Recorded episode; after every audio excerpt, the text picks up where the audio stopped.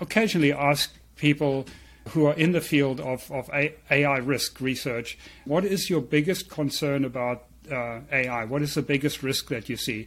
And we're not talking about unemployment and things like that. We're talking about uh, existential uh, risk in terms of AI taking over. And they say the alignment problem. Now, to me, the alignment problem is completely bogus. The alignment problem is essentially that if you don't program the right goals into the system, then it can go haywire and basically do everything and take over the world in trying to achieve that wrong goal. And to me, it's just the absurdity of an argument.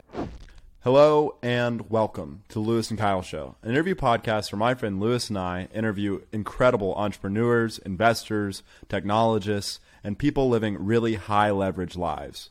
We publish an episode roughly once a week, and they're all evergreen, meaning you can watch them whenever. They're not they're not based on current events or anything like that. So go check them out, and we're glad that you're here.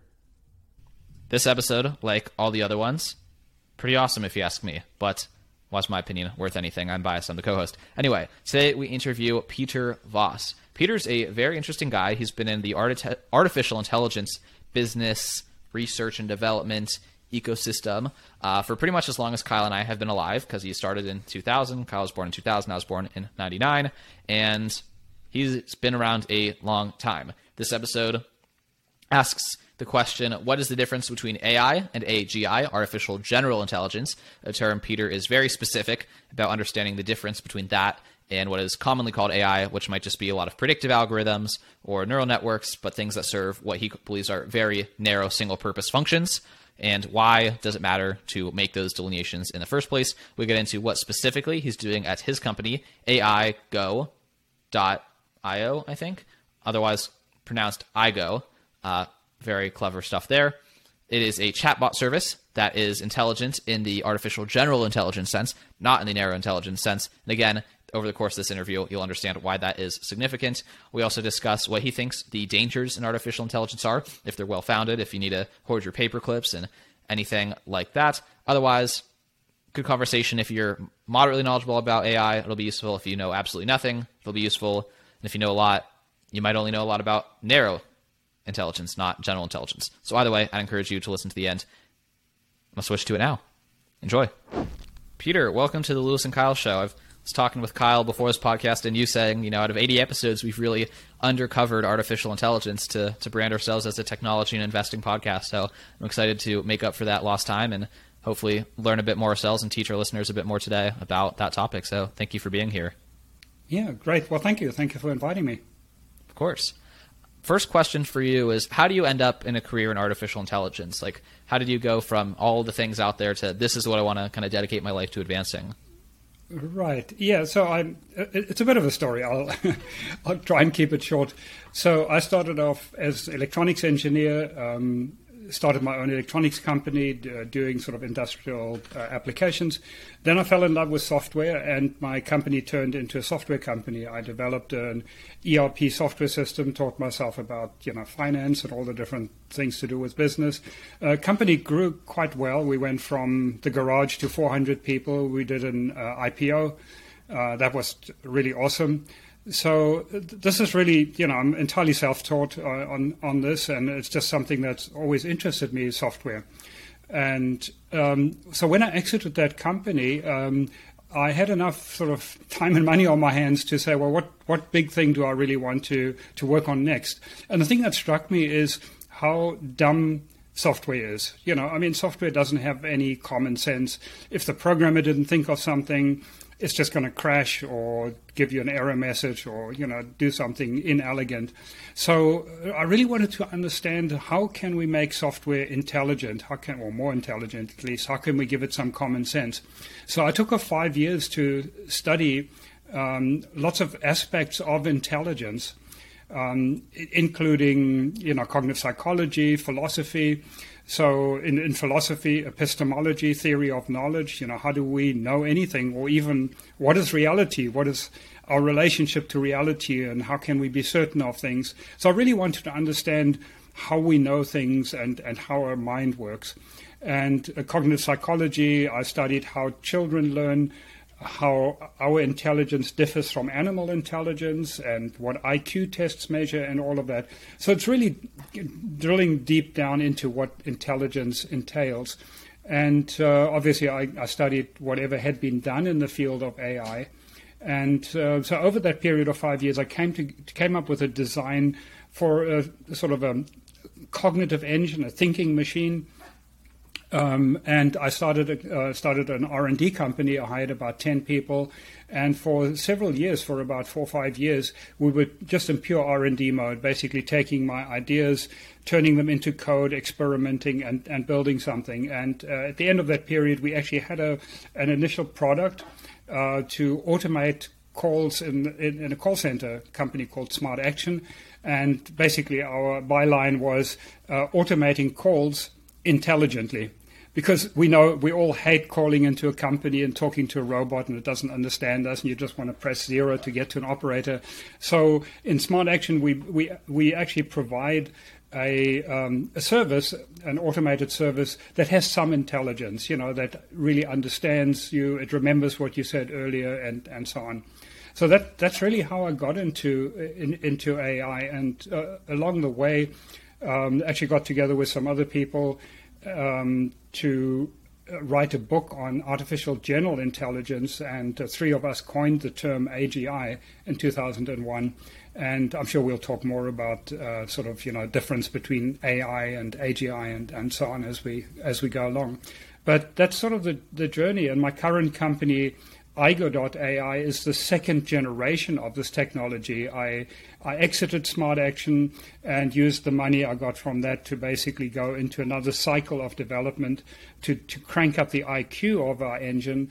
Uh, and uh, just over a year ago, we launched commercially, uh, um, you know, the second generation Aigo.ai, and it's basically now our byline is chatbot with a brain because the chatbots out there don't have a brain and ours does. So um, anyway, that's that's how I got into it, and uh, you know, um, you, basically, if you're passionate about programming, if you're passionate about AI, um, you know, you you can basically just do it. You know, that's um, education is not necessarily something that's going to help you. I mean, it depends on the individual. You know, for some people, it, it's a foundation that or the networking that helps, you know, the context that they have, the community that can help a lot. But ultimately, it's really being passionate about something and going out there and, you know, figuring things out and, and finding out where you can learn things.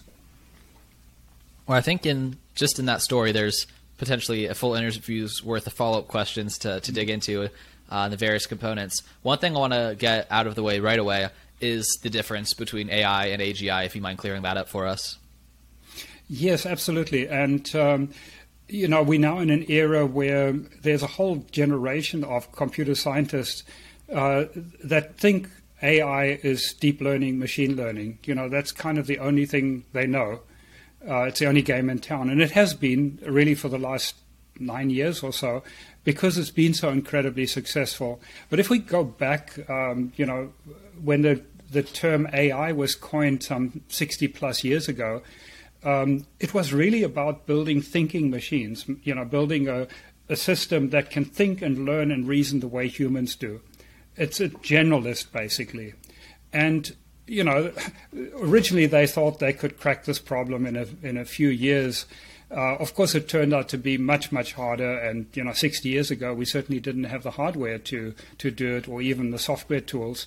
Um, so what happened is, over the decades, AI, the dream of AI, really turned into narrow AI because what people found is they could take one particular problem, container optimization or traffic control, or of course, famously, um, you know, Deep Blue becoming the, the, the chess world champion. So by having one particular problem that you're solving, that you're focusing on, you, you could uh, basically solve that. But there's a very important point to be made that very few people realize that narrow AI, it's really the external intelligence, it's the intelligence of the programmer or the data scientist who designs a system, you know, like how to play chess. How, what tools can we use and how can we put them together to build a chess playing machine? Or even with Go, you know, uh, it took human ingenuity to figure out how to use different deep learning, machine learning, reinforcement learning tools, how to put them together, experiment, how the self learning could work. And it was the external intelligence that really solved the problem. And it's also And- and up to us to Yeah. set the objective as well, right? Like they don't understand the purpose of what they're doing. Like defining victory, defining failure. Like that's also the motivation. Absolutely. You could call it is also Yeah. Uh, the, the machines we're building right now, and or anything in narrow AI, uh, they have no idea what they're doing, you know, and, and they're not at all general because I mean, even you know, Deep Blue uh, uh, c- couldn't even play checkers, you know. So, um, so it, it's it, it- really what we've been doing up to now is narrow AI. And so in, in, in 2001, when I started my um, development in earnest, um, I got together with a few other people who also felt that the time was ripe to go back to the original dream of AI, the original ambition of AI to build a thinking machine, a generalist. And um, so myself, Ben Goertzel, and Shane Legg, uh, we came up with the term artificial general intelligence as a book title. We put a, you know put a book together, and uh, it's obviously quite amazing that this uh, term has actually now s- uh, stuck and been adopted. Uh, there's an annual AGI conference, but there's still very very few people working on AGI in in, uh, in these days. And and partly uh, the success of deep learning, machine learning, is really to to, to blame uh, because all the money is flowing there. You know, if you want, uh, I can tell you one anecdote from our from our company. We had a brilliant intern from Germany working with us, and he really understood uh, what we were trying to do in terms of building a cognitive architecture that you know was general AI. And he went back to Germany to do his PhD. He couldn't find a sponsor for anything AGI related, you know. So he ended up doing deep learning, machine learning, and now he's lost because you know obviously if he becomes a professor or if he wants to get a well-paying job, well, it's going to be obviously in machine learning, deep learning, and so it's it's really it's really unfortunately the only game in town because it is uh, so successful and and, and creates so much uh, you know money. And we can also talk about sort of the technical differences between you know the different uh, uh, approaches, but in short, really the difference between AI as people practice it and have been practicing it for for for decades now, and AGI is narrow versus general, and AGI really is what AI should have been, or what the original uh, meaning of, of, of AI was. It's sort of re- just recapturing that that ambition. So conceptually, what is artificial intelligence? I mean, I, you know, I guess I could try and explain it to somebody, but I don't really know. And so having the opportunity to ask you about it is not something that I want to pass up. So just clearly, what is artificial intelligence? Right. Well, you know, words have whatever meaning people assign to it, and uh, the meaning of words, of course, changes. Um, and you know, this is why we, we coined the term AGI to to basically come back to what the term AI should mean or did originally mean. So originally it meant a thinking machine, basically some piece of software um, or potentially a robot, but really the, the software, the brain part of it. Um, that could learn interactively like a human, that had deep understanding, that could reason, that could use context, and that could by itself learn, like a human can, many, many different things, you know, by either reading a book or in, you know um, Wikipedia or I- internet or interacting with somebody, with a teacher, with a coach, or figuring it out by by itself. That was really the idea to have uh, to have essentially the abilities, the mental abilities that we humans have um, in a in a computer. That was the original meaning of AI. Now, as I said, because that turned out to be so incredibly hard, the meaning of AI really shifted and there's kind of a joke going around that you know anything that in in uh, anything in sort of computer science that hasn't been solved yet is called AI, and once it's been solved, it's just you know software engineering. So um, it, it's a little bit. uh, It's a bit, a little bit like that. That AI is sort of the cutting edge, uh, or the, the term of AI is sort of morphed into whatever the cutting edge is of, you know, computer science, um, and you know, sort of some something that people think requires some degree of intelligence. Okay, if we are automating, then that that's AI. And of course, then you also have sort of the marketing aspects. Uh, you know, again, in the last 10 years, hey, if your company is an AI company, you, your funding is a lot easier, you know. Whereas, um, you know, I've been in the game long enough that 15 years ago it was the opposite. If you called yourself an AI company, so oh, AI, that doesn't work, you know. We've tried that for decades, you know. It's sort of the we've had these winters, uh, summers and winters of, of, of AI. So there's there's sort of the marketing element involved, and then you know self-labeling of people saying, yeah, I work in AI. Today, that really means I work in machine learning, deep learning.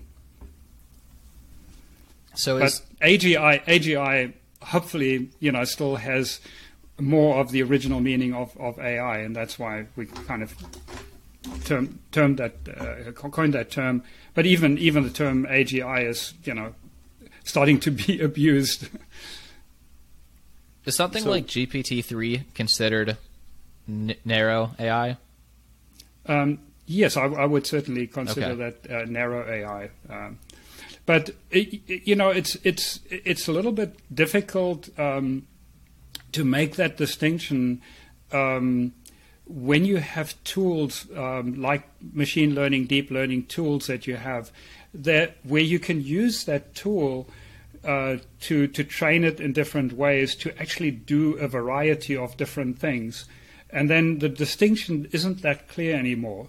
So, you know, certainly people would argue with me, well, GPT-3, well, s- surely it's a general AI because, you know, it can be used, uh, applied for uh, many different things. And, you know, even AlphaGo um, can just train itself on, on you know, uh, uh, different games. So the distinction becomes a little bit uh, more difficult there. Um, and one really then needs to go back and say, um, and, and people generally agree though that it's still narrow because uh, you know any instance is trained and is optimized to do one particular task, and so in that sense, in that sense, it is still narrow. But there are even more fundamental uh, risk constraints uh, in in using machine learning and deep learning uh, that really don't address what intelligence requires, and um, you know that is I mean, understanding, reasoning, um, memory, um, you know, one-shot learning. Uh, are attempts to do that, but it's uh, it's not inherently designed for that. It's inherently a, a big data approach. It's taking a lot of data and building a model from that, and that model is essentially static. Um, so you know, those are the, the limitations that really say uh, no. This is not AGI. Kyle, did you have a question? So, yeah, I'm interested. Uh, I've got two different questions, sort of, but one of them is like, so let's say we have a thinking mach- a thinking machine. How if they can decide, if they understand that what they're doing has a purpose, and they decide that that purpose is wrong or that they don't want to do it, it's like.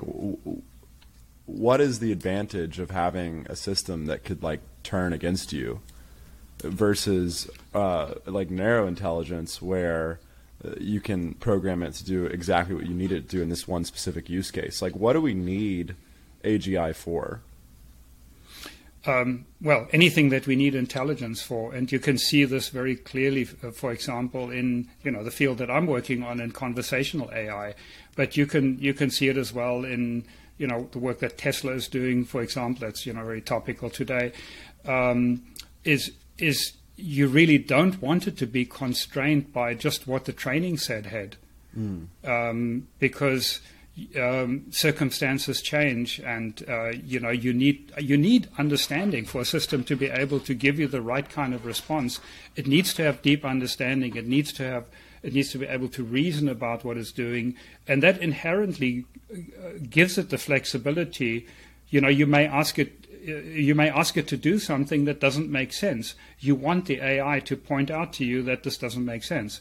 Otherwise, you, you know, I don't know if, if you or listeners are familiar with the argument of uh, the paperclip optimizer, you know, but there's sort of the um, the, the community of, of uh, AI risk researchers um, who talk about that what if you get the goal wrong of, of designing an AI? What if you design the wrong goal and you tell it, you know, they, they use a sort of ludicrous example just to make the point of saying, um, I need paper clips, make me some paper clips. And the, the system just goes off and, you know, converts the whole universe into paper clips because, you know, that's, it's so smart and, and, and that's its goal in life, basically.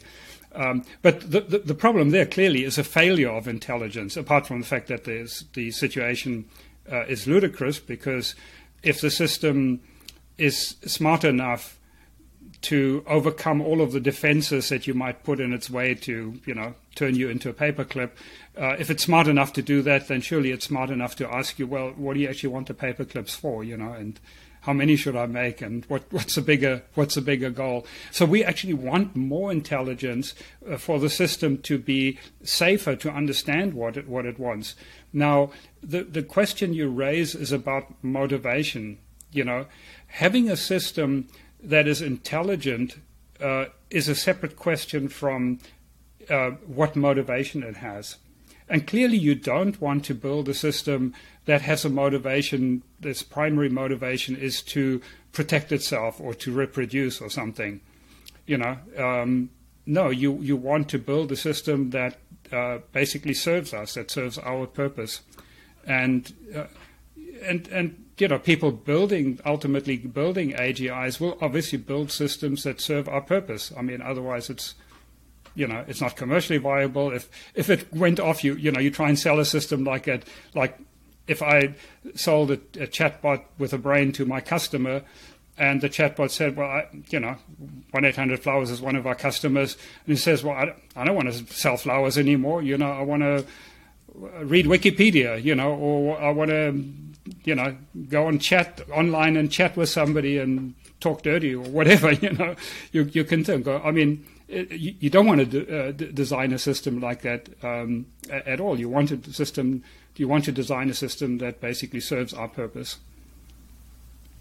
So I want to ask you kind of the 2021 question. So, like, what are the things you've been working on, like, currently capable of in the scope of this broader goal? Whether that's your chat software or the field in general. But like, what can we actually do that is somewhat resembling AGI, or like, what's kind of the status quo look like in terms cut, of possibilities? Edge, yeah. So it's it's actually fairly easy to uh, to to see.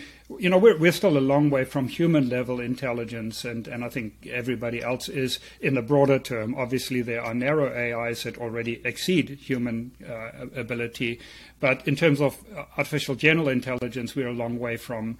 Um, uh, from human level intelligence, but in ch- chatbots, you know, the difference between um, the current chatbots that are out there that basically use deep learning, machine learning uh, technology and flowcharting for the for the conversation, um, versus our system, which has a cognitive architecture that can actually uh, have deeper understanding, that has memory, it remembers what you said earlier in the conversation, it can reason about that, it can disambiguate if it's not sure about something, it can ask you questions automatically.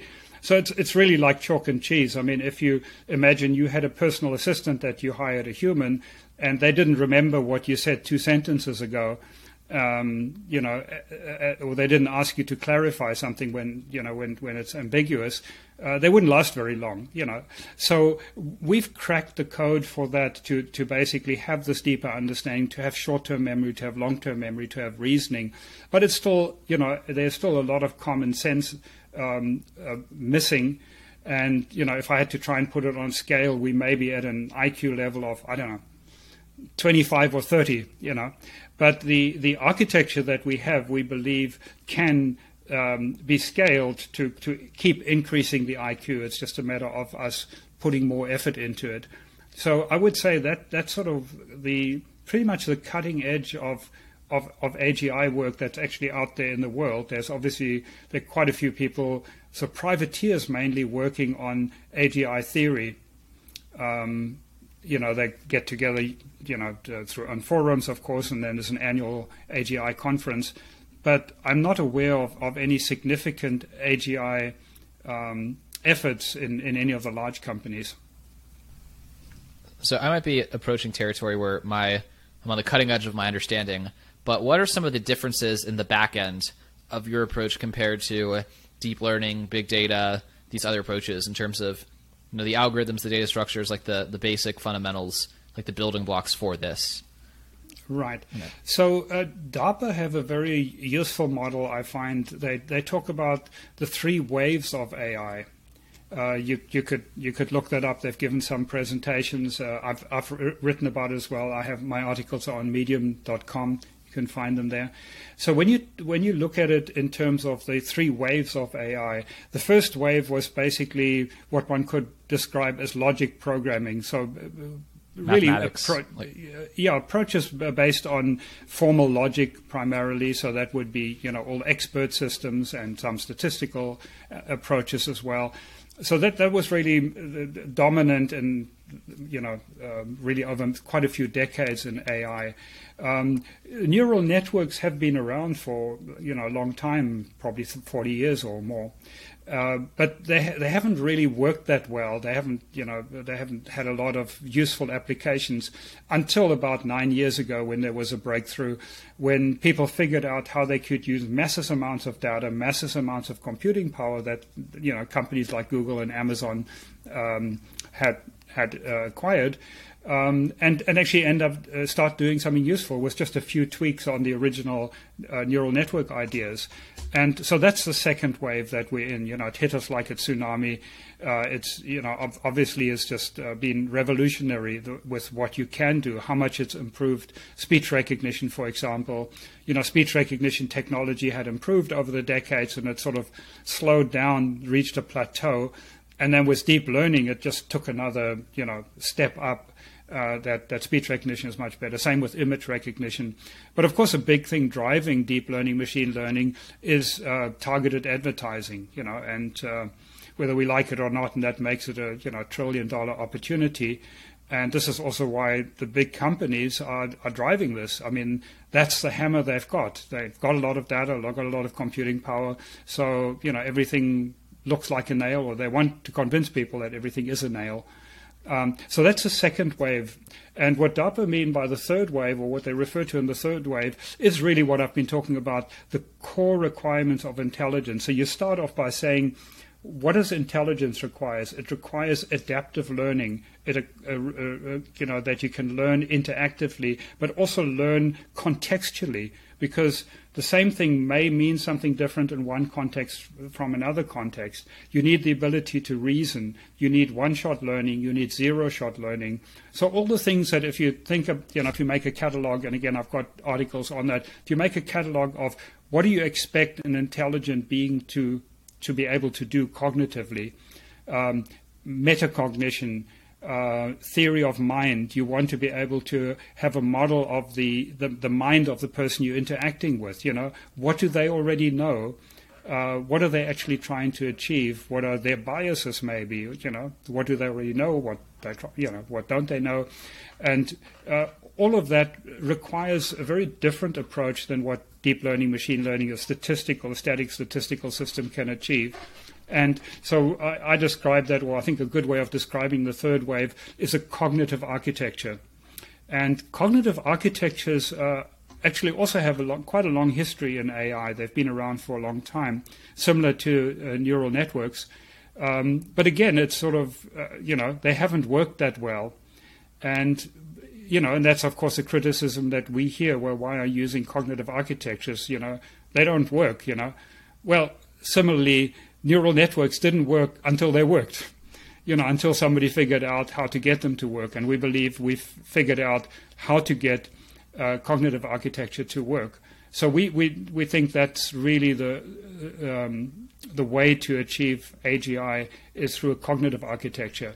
Now, it uses bits and pieces from, you know, uh, logic programming, from neural networks and so on, but really the fundamental difference is you start with saying, what does intelligence require and how does our system uh, achieve that?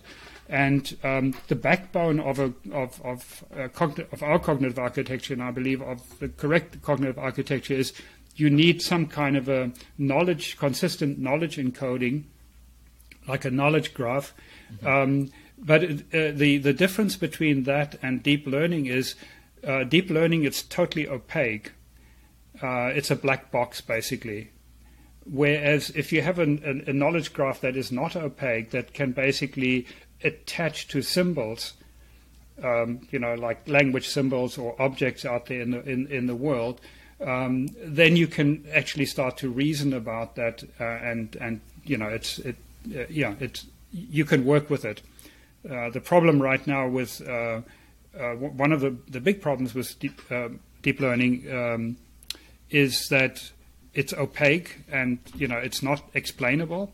Uh, but also the problem is if it doesn't work the way you expect it to work, your only remedy is really to throw more training data at it and to retrain the model. And that often has catastrophic forgetting, that it'll basically break things that used to work before. And you really just keep experimenting until you get something that, that sort of works uh, you know, in the best way possible. Whereas with a cognitive architecture and, and a scrutable knowledge encoding, you can pinpoint exactly why something isn't working properly. So it may be, you know, lack of background knowledge. Maybe the ontologies need more, uh, more information, or maybe there's something with logic, or you know, certain additional grammar rules, or whatever it might be. So yeah, it's it's a very very different approach. Does that kind of answer your question or make some sense? It does. Uh, hmm. If would it be fair to say, and this is, could be completely wrong, that you know, the deep learning approaches kind of uh, have foundation of like you know completely complex matrices, and yours is like a, an approach built on graph structure data. Like, is that? Yeah, I, I, I think that's uh, that's a good distinction to make. Yes, I would I would say that. Yeah. Okay. I'm trying to make sense of it all. So you have just are you making like a massive kind of I don't want to misuse lingo here, but like a massive semantic web. Like, uh, can you just define a, a little bit of like what the ontologies mean, what the graph means, like how it comes to an understanding of something is true? Is it based on like an understanding of some things are true and some things are not true? Then it's like building a series. Like, what's knowledge construction look like based on the way the data is organized? Yeah. And what so, is the data being organized?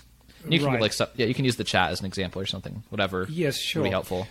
Um, so semantic web uh, gives you some idea of of you know the approach. Um, however, um, one of the important things to understand uh, in intelligence and human intelligence, what makes human intelligence so powerful is our ability to form abstract concepts. You know, to be able to form abstract concepts and to be able to think in abstract concepts. Now, understanding what concepts are exactly is, is actually one of the keys to, I think, building AI. Uh, so concepts you have on the one end, you have the label, which is simply, you know, the word that you refer to, and that could be in different languages. It could be sign language. It could be, you know, uh, just it could be a number, basically. Even it's just a label that refers to the concept. The concept itself, though, has to somehow encode the important details of what the concept stands for. So, you know, to take a, a trivial example, uh, if you, you know, take fruit, for example, you have the concept of fruit, and that will have sub-concepts of the different types of fruit. And the different types of fruit will have examples of, of that, you know. So you might have uh, apples, but then you have green apples, you have red apples, you have yellow apples, and you have, you know, different sizes, different shapes, and, and, and so on. Um, so the, the attributes that define or describe uh, the product. And the instances in the real world, if you're, for example, now talking about cars, it might be the concept also stands for all cars in the world, or, and, and more than all cars in the world, all cars that have ever been or will ever be. You know, it's, it, that's how abstract it is. But it also needs to refer to instances because when you're talking uh, in a chatbot, I'm taking my car to the shop, then it needs to have that particular instance of a car that is my car, you know, my my red Tesla uh, with the Aigo number plate. um, you know, so uh, so your your semantic web it goes way beyond this, what what's normally considered a semantic uh, web needs to uh, also encode the attributes that define the, the concept um, and the instances that instantiate uh, that, that that may be instantiated, and your reasoning engine and all of that has to obviously be able to tell the difference between the abstract car, uh, some future car, some car that you imagine maybe, or some car in a in a movie or in a fairy tale, you know, made out of cookie dough or whatever. Um, so it has to be able to take the context into account to say what attributes are actually relevant to the current, you know, conversation or the current thought that I'm I'm, I'm having. Uh, so uh, yes, and and basically your knowledge encoding has to be able to deal with that kind of complexity. It has to inherently be designed to, to, to do that. And furthermore, your short term memory then has to say, create the context. Are we currently in a story that we're telling where, you know, a cookie dough car might actually make sense? Or are we talking about my physical car that I want to take to the shop? Um, and so it, it, your reasoning engine needs to be able to to make that uh, make that distinction and to be able to new, learn new concepts. You know, I might buy another new car, for example, or learn about a new model that comes in, or even something again that's very hard for um, statistical systems to do is to have one-shot learning. You know, children can trivially learn a new concept like giraffe by seeing a single picture of a giraffe. You know, they'll okay, now I know what a giraffe is if they see a purple one, okay, it's a giraffe. You know, upside down, it's a giraffe. Um, so it, it's being able to differentiate it from a dog or a cat or something. You know, they say, okay, the giraffe is different in this way and that way from a dog or a cat. I now have that concept. So, um, I'm trying to, you know, roll that around in my head. But one concept that I like about uh, all of this is something that Elon Musk talked about in an interview with Jack Ma, mm.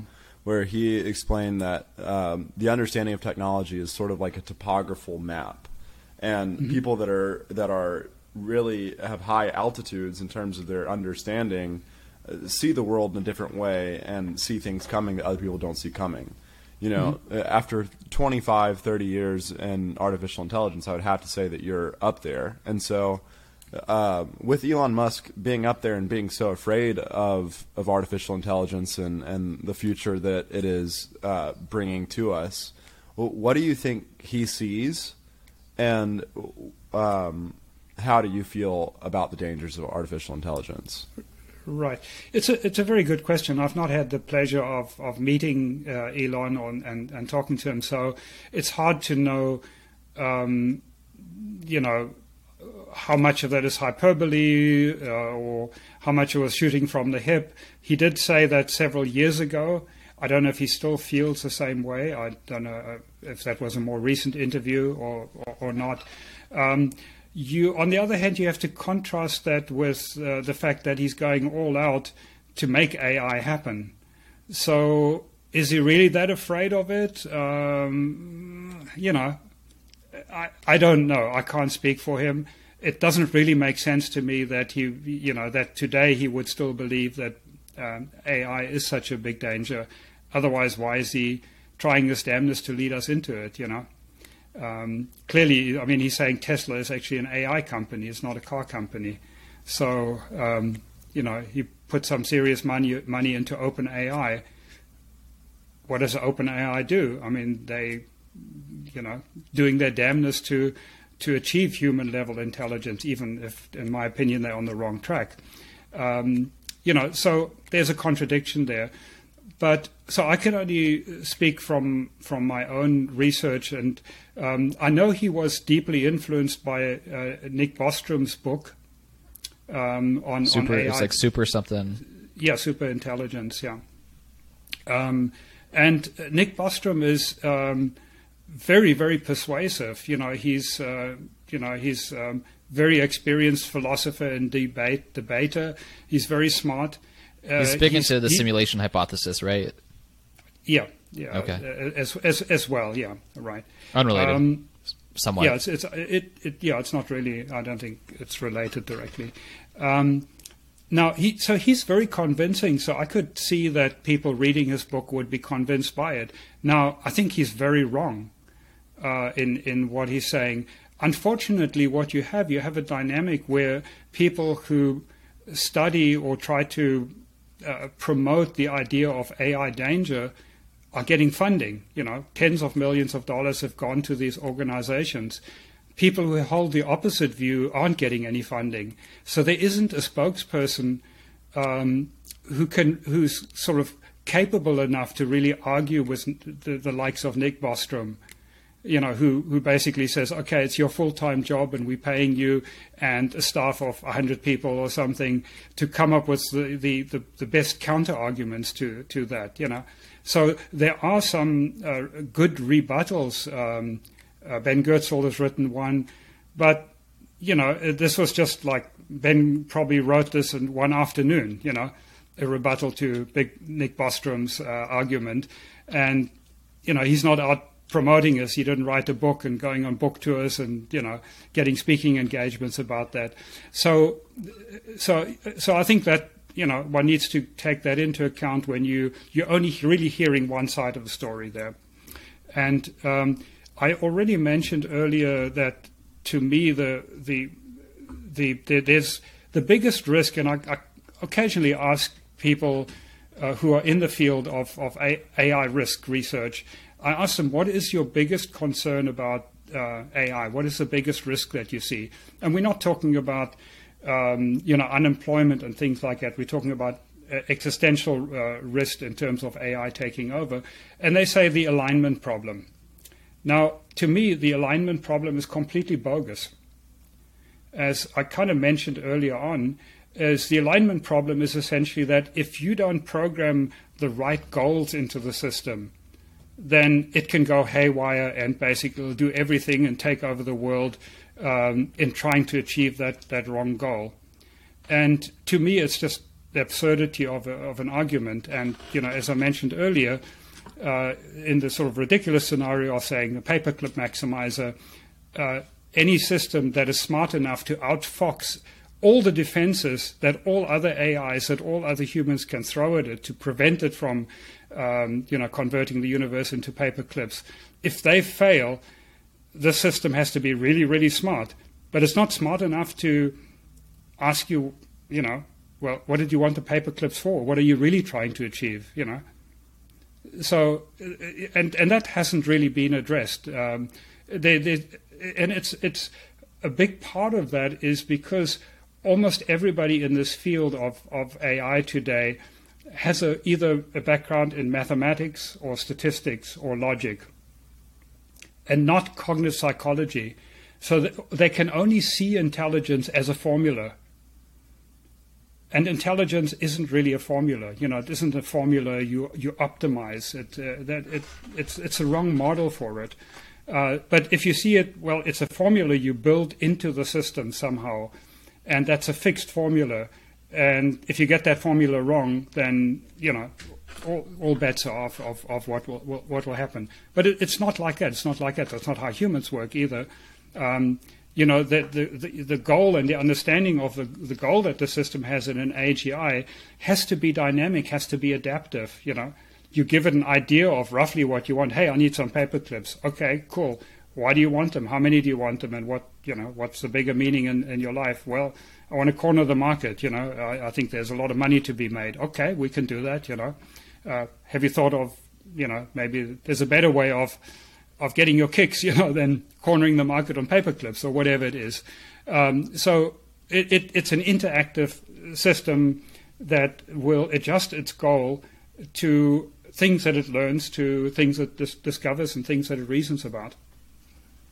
So I want to get into the, the, psychology part. I know you at one point referred to your team as AI psychologists, mm-hmm. but what is it possible? There's like a couple of questions here, so you'll just kind of respond to the massive question, but and not massive question, mass of mm. questions. Uh, is it possible? Like I'm still hung up on kind of the knowledge encoding, like the fundamental. This is back mm-hmm. to the epistemology, right? Like what is a the rep- like an instance of an apple what does that look like in the human brain the way that's encoded you know the labels how we refer to the circuit but like the pattern of the circuitry is like how right. we understand that particular unit of knowledge are you able to represent that complexity with software? Do you have to make some?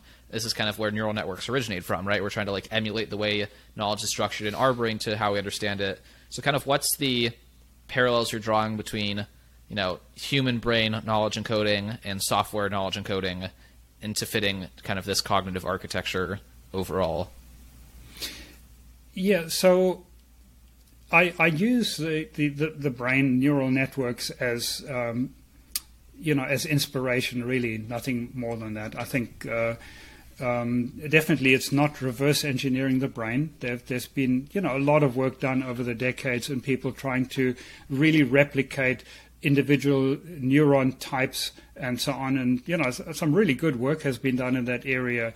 But I don't think that's the, the most effective approach to, to try and reverse engineer the brain. Um, and uh, sort of a quick example one can give here, you know, we've we've had flying machines now for over 100 years. We're still nowhere near reverse engineering a bird. And you know the and, and the reason for that is of course us as human engineers we are working with different materials and we have a different engineering approach than evolution has. You know, uh, so I mean evolution works with biological material and you know, well, evolution evolving over massive amounts of iterations and time. So, um, so the engineering it, uh, engineering a brain is, is really more understanding what the mind does, and neural networks is, are just a super flexible way, uh, or graphs basically are just a super flexible way to uh, to encode knowledge, um, and the, the, the, the amount of detail that you need to get. I mean, currently, it's, it's extremely shallow what we do in our current, uh, uh, you know, chatbots with with a brain of a chatbots. It's it's very shallow. I mean, we we're talking about, you know, a few million um, edges maybe. That's that's all. But that's all we need for the con- level of conversations that we're trying to to handle right now. So you know, we certainly wouldn't know anything about the, the, the, the, texture or the details of, you know, for example, again, if we're trying to sell flowers, wouldn't know anything, we wouldn't have encoded anything about the smell or the texture or, or that. Well, smell might be, somebody might ask for flowers that are sweet smelling or, you know, longer, but, but it would be really more just like an at, single attribute, you know, this is sweet or it's not sweet or they're edible flowers or they're not edible flowers. But that that would be the degree of detail. So uh, right now we are not doing anything with vision. We're not doing anything with dexterity. Uh, those are super expensive computationally. So that's one of the reasons we're focusing on language. Um, but having said that, I also want to uh, point out that you can actually do probably a lot more with language than people might think. And the, my favorite example here is um, Helen Keller, that uh, you may or may not be familiar with, but Helen Keller is uh, quite a famous uh, lady who lost her sight um, uh, at a very young age and was basically, you know, um, couldn't speak, couldn't hear. And um, in, in her teens, she had a, um, a teacher that taught her sign language. And at, at and she basically learned sign language, and, and her autobiography is fascinating. There, she describes actually the point at which uh, she describes herself as turning into a human. And me just saying it, I, I still have like shivers running down my my spine. It's just so so amazing because she said until she got language, until she understood that a symbol can stand for a concept, you know that relationship she led an animal existence. Looking back, you know, she basically her existence was like an animal. Once she understood language, uh, then she had this explosion of, of learning, and she ended up, you know, reading all all of the um, major uh, novels and, and, and literature and philosophy and so on, and wrote wrote her own books and so on. Um, so you know, she didn't. She had very limited sense acuity and similarly, you take, take somebody like Stephen Hawking, who had very little dexterity, almost a brain in a vat, and you know he was obviously very smart. So I like to describe our model of this, the the Helen Hawking model of AGI. You know, very little sense acuity, very little dexterity, just because these are difficult things to engineer, and and concentrating on language. But yes, we have a long way to go to um, to fill out a lot of the details, all of the common knowledge that, that we have just growing up in the real world, and adding that to the ontology. And and this is, you know, as you mentioned, uh, the majority of our our, employees, uh, about uh, two thirds, are actually what we call AI psychologists. Uh, it's a profession I invented, but they basically have training uh, in in either linguistics or cognitive psychology or both, and and basically they figure out how this knowledge needs to be encoded, how we reason about it, and, and so on to, to, for it to work effectively. Yeah, Helen Keller is from Alabama, which is where I'm from. So I've been to like her childhood home, and and we Oh, yeah. learned about her um, in Alabama state history growing up. So that's Mm-hmm. it's really cool that she Yeah. is still having an impact even today on such a cutting edge field. Um, Okay. Yeah. I guess if we could talk just very broadly about the implications of artificial and general intelligence on three different areas, which would be healthcare, commerce, and government. If you could just like give three use cases or, or ways you you think or you see how artificial intelligence could change those three areas um, in the AI future. or AGI? AGI. Let's be distinct here because it's already changing Hmm. Yeah. with artificial intelligence, right? Yes. Mhm. Right. Um, well, you know, AGI. If we're talking, if we're now talking about full AGI, which basically Right. means human, Yeah, like human the- level, human level, like we see in the movies, basically. Yes, exactly. right. Uh-huh. Um, well, I mean, obviously it'll be super profound. So let, let's start with you know healthcare. Um, Im- imagine you had a PhD level researcher, um, an AI trained at that level, you know, in cancer research, for example, and had just the knowledge, experience, and knowledge of, of one human researcher. So you've somehow trained up the, your AGI with that knowledge. So now immediately you can make a million copies of that. And you can have a million PhD level researchers pursue that line of research, going down different paths and, and, and so on. But moreover, they, uh, they will communicate with each other much e- much more easily than humans. They won't have an ego getting in the way. You know, oh, I, need, I need to get credit for this. I don't want to tell my competitor, you know, my uh, rivals about this. Uh, and the whole publishing thing and so on. Basically, they can communicate very effectively with each other. In fact, if one of them uh, learns something new, important, they can copy that knowledge into the other million researchers, and they, they now you know they can basically share uh, mind mind space. Um, they can work 24/7 around the clock without any interruptions. Um, they're not going to have the sort of distractions that we have about you know boyfriends and girlfriends and, and stuff like that. You know, so they can concentrate totally on the work. Uh, obviously, you can speed up the whole process as well. Once you've got it working, they can, you know, there'll be some theoretical limit to how much you can speed it up, but I'm sure you can speed it up significantly over human thought processes. Our thought processes aren't, aren't actually very, very fast. So, you know, even if it's only a thousand times faster than humans or a hundred times faster, I mean, that'd be pretty amazing.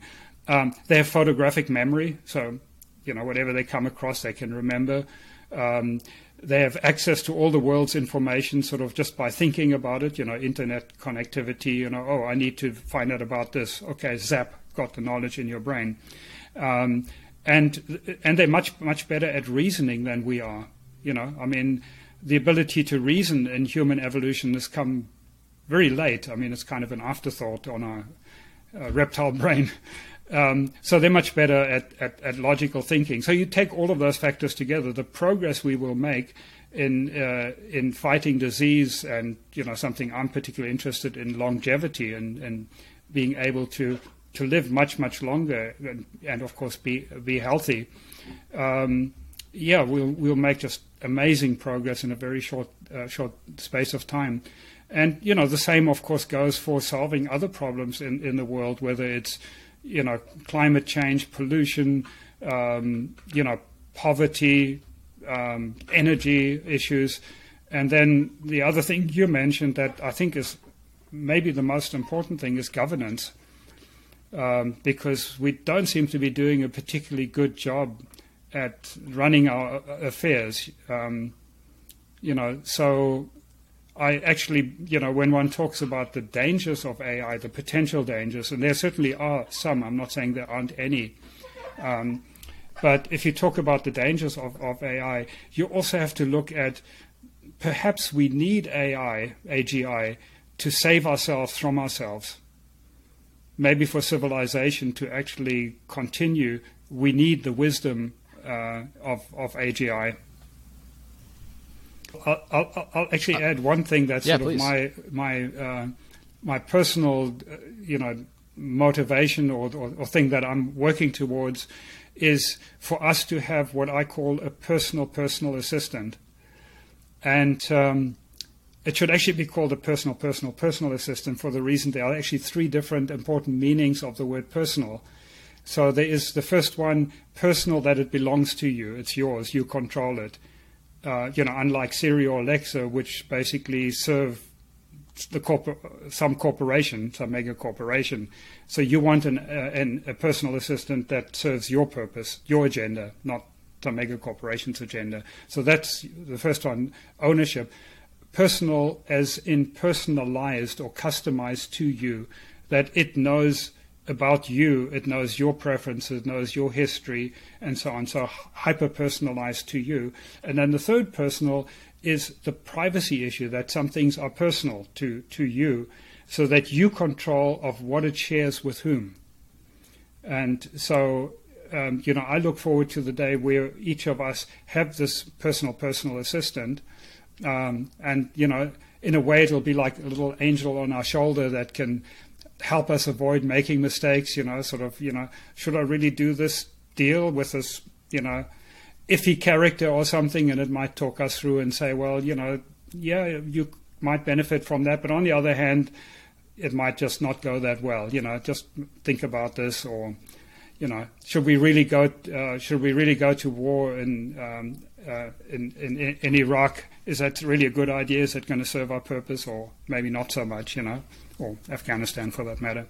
So having having this this w- wisdom, this wise personal assistant that we have, uh, that really is interested in our well-being. Um, another way to look at it is it's like an exocortex. It's an expansion of an extension of our own minds, of our own brain. Um, I, I, think that'll be terrific uh, for for us to to have that kind of help. Yeah, I think th- those are some. we always run into each other. Uh, but I was gonna say, those are some really, really interesting, you know, future ideas and personal, personal, personal, and all, all of the ways that could be beneficial to individual society, healthcare, and all these industries. Uh, so, two questions I want to ask you to kind of help people who are listening to this explore more. First is the personal question: Where can people keep up with your specific research? And then, you know, whether that's the back end implementation, the way that you're exploring some of these ideas, then just whatever other thinking you have publicly that people would enjoy. Then otherwise, some more kind of good entry level, more introductory resources for people more interested in the field broadly to start out. Hmm. Yeah, so the, the easiest way to keep up is, um, you know, medium.com. I, I have pretty much all of my recent articles are there. And I've written on quite a lot of topics. Um, I've written on uh, ethics, uh, which I've spent quite a bit of uh, time studying as well, you know, ethics, morality, and, and so on. Obviously, a lot on a, AI, AGI. Um, I've written about longevity, cal- calorie restriction, which I've been practicing for uh, about 20 years to try and live longer, live uh, live healthy and and, and longer. Um, and uh, I'm easy to find as well on um, you know on, on Facebook, LinkedIn, and and so on. So it's easy to find me. I'm always welcome having discussions on different topics, exploring different things with, with, with people. And then, of course, my, my company is Aigo.ai, AI go.ai. And we also have links to uh, various articles and, and, things there. So, and you know, we, in, we we're growing quite rapidly at the moment. We've doubled our staff in the last year, and we hope to continue that kind of growth and even accelerate it. Uh, we're doing doing quite well. So, obviously, anybody interested in uh, commercial applications of our chatbot with a brain, our current focus is on enterprise applications, so we're working with large companies who are unhappy with their current um, chatbot, you know, that their chatbots are not giving them the kind of results that they want. The cust- you know, don't give them the customer satisfaction, don't give them the level of automation. Um, you know, most chatbots out there are pretty frustrating. So we can provide a, a, a much, much better experience and uh, level of automation because of the brain that our chatbot has. And apart from that, you know, we uh, continue to do our, our development to crank up the IQ of the system. Uh, unfortunately, I, I don't, we don't really, we can't afford to do sort of any academic stuff, so we don't uh, publish any any papers it's it's not so much that we, I'm happy to share knowledge about it. It's just we don't really have the, the the resources, and I don't have an academic background, so it's not like something natural for me to to be involved with. Um, there are the, the annual AGI conferences where people hang out. Anybody interested in in, in AGI, it'll be underwhelming uh, in terms of, you know, it'll be disappointing in how little really is happening in the field. Uh, but it's a kind of a reality check, and there's some usually some really super enthusiastic and super smart people that you bump into. But a lot of them are just doing theoretical work or tinkering in after hours, you know, and trying to build AGI in, in their in their garage. Um, so, uh, yeah, I, I, think that that's um, pretty much it. Well, Peter, thank you very much for joining us on the Louis and Kyle show. We enjoyed having you, enjoyed talking to you, and hope that, you know, you're the guy that, that brings AGI into this world and, and gives me a personal, personal, personal assistant named Jarvis. All right. We're working on it. Uh, work seven days a week on, on that. And yeah, some awesome questions. Thank you. Uh, it was, uh, was, was fun. So uh, ho- yeah. hopefully we'll bump into each other one of these days in person. Hope so. Are you in Southern California? Yeah, Los Angeles. Yeah, Los Angeles. Okay. All right. Very cool. Let me know if you ever come here. Sounds like a plan. And that wraps up our interview with Peter. I mean, a lot of it, you know, went over my head. We we had a conversation actually the same same today. We had the conversation with the land geek, and one of his big things was like, you know, my biggest thing is I know that I don't know anything, and and going from that conversation to this conversation with Peter sort of emphasized that to me because like he started talking about neural networks and cognitive architecture and I'm just like really trying to hang in there. But you know I feel like there's a lot of information gaps that I'm missing in order to fully understand. But nonetheless extremely interesting person extremely interesting subject matter uh, and one that I think will probably change the world more than anything else in the future. Um, you know uh, coming into this conversation, I'm beginning my takeaways. This is my first takeaway. Coming into this conversation, um, I I really respect Elon Musk, so I sort of think about it through the lens of like I'm gonna trust that guy to figure it out, and he's like talking about how he's a fatalist about it. You know, he's very afraid of what artificial intelligence will do. And um, I guess Peter sort of alleviated those fears in saying that you know if if the machine is smart enough to uh, is to suck up all the matter in the universe to make paper clips, wouldn't it be smart enough to ask why or to, to realize that that was not the right thing to do? Um, which I thought was, you know, pretty interesting. The second thing is starting small and how, um, you know, he's starting the chatbot and that might seem like it's, it's not anything like innovative or insane, but I think this sort of technology scales like exponentially quickly and that um, just because he's starting the chatbot, that the applications might be much more wide ranging uh, than what Aigo is currently, you know, optimizing for or, or fixing, and it might and the the the solution um, might not even be one that they're looking for that that like solves a huge market problem and gives them a lot of market value. Um, and then the third thing is just you know the PPP, the personal, personal, personal assistant something that I'm looking forward to having. To having, uh, I think that uh, it sounds incredible. I wish that I had a Jarvis. Mm, I think Louis would, would like that too. Don't you yeah, you got to pre-order your PPP at louisandkyle.com slash PPP. Don't go there. It's you'll get a 404. It's not PPE and it's not the PPP loans. It's it's PPP assistant, personal, personal, personal. That's what it stands for. P P cubed actually you got to respect the guy's marketing effort. I mean, look how much we're talking about this. This was like not supposed to be the most interesting part of this interview, but what's got staying power? PPP. Anyway, were you done? Oh yeah, I'm I'm all good, Louis. Go for it. Take Okay. it away. First takeaway, similar to what you're saying about Elon, right? Elon basically, according to Peter, read a book by Nick Bostrom, and Nick Bostrom wrote that book because the money is in being an AI danger critic, and there's no money in being like a AI general AI is going to save the world, and that gave me a lot of interesting thoughts. If you let me put on my soapbox here for half a second, that's so true in so many industries that uh, there's someone named Justin Mares who I'd love to get on the podcast one day. That I'm sure you eventually will. And he wrote this piece about you know fake meat versus real meat, and the reason that fake meat is advertised is because they have like a 99% margin because they're selling like pea protein for the same price as like an actual hamburger and like the cost to procure one and the other is like very different whereas meat is just like an animal. It just it just is. And so there's no one like advocating for that because the, mar- the farmers are just kind of busy farming and like the fake meat people are like hey we have a 99% pro- profit margin on our soybeans so here you go. Anyway the interesting thing about that is that the version of the truth that is out there, the technology that's getting attention, is kind of dependent on just who the people with capital, or just kind of who ends up with capital and what those people choose to care about. So definitely let that be a factor when you kind of decide, you know, 99% of X industry experts agree on XYZ. Well, that's because, you know, 0% of them have any level of income outside of their job and the only funding is coming from this company that has an agenda doing XYZ. That's just another reason to be a critical thinker and think from first principles or have a PPPPP think for you. Second takeaway for me is the benefits of being in one industry for a very, very long time. So, like I said, towards the very, very beginning of this episode, Peter's been in AI since 2000. He said in earnest he's been in it since 2000, so he's kind of been interested in it even longer than that.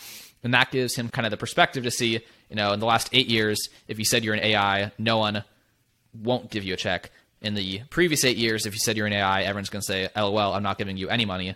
So, kind of being in one industry for a long time shows you the macro cycles that people who have not been in the game that long have understood. And that's a lot of the benefit from talking with someone like Peter, who's kind of a career veteran in this industry. Third takeaway, uh, I was fascinated by the way he characterized the Helen Keller Stephen Hawking story in terms of one, the power of language, how just once that one barrier was crossed and the label language was able to be assigned to like the concept and of language, uh, that like opens the world for Helen Keller to like start understanding the world. And that's just kind of one of the interesting things about discussing AI is you just get buried in these conversations that take you to like the root of existence and the root of what is. That's what Peter started saying at the beginning of the podcast. He's like, I had a lot of time, a lot of money, and I started researching AI. I realized to research AI, I had to understand psychology. To understand psychology, I had to understand philosophy. To understand philosophy, epistemology, what do we know? How do we know anything? What is knowledge constructed in our brain? What is it? How do we encode that knowledge in a machine? So anyway, these are fascinating questions. So if you're bored and you want something better to do with your boredom, AI will certainly create many areas of curiosity. And that's more or less the takeaway there. Fourth thing, because I wrote down four, is related to number one. There's just a technology skills deficit. This is like some fascinating stuff. And like Peter's like, if you go to these conferences, you'll be underwhelmed because no one's actually working on this. And I think that's just because there are only so many people that have like technical skills or consider themselves capable of doing these things. So if you do upskill and tech up, uh, there's probably going to be an opportunity because there's just a lot of interesting work and not enough people able to do it because there's just throwing money at the few people who can. So that's just a reminder that tech is useful. That's all for this episode with Peter. Check out his articles. His writing's pretty interesting. Check out his chatbot if you want to see what the potential of a true cognitive architecture is. And otherwise, make sure you're subscribed so you get the next episode from the Louis and Kyle Show in roughly one week. Thanks so much for being here. We'll see you then. Bye bye.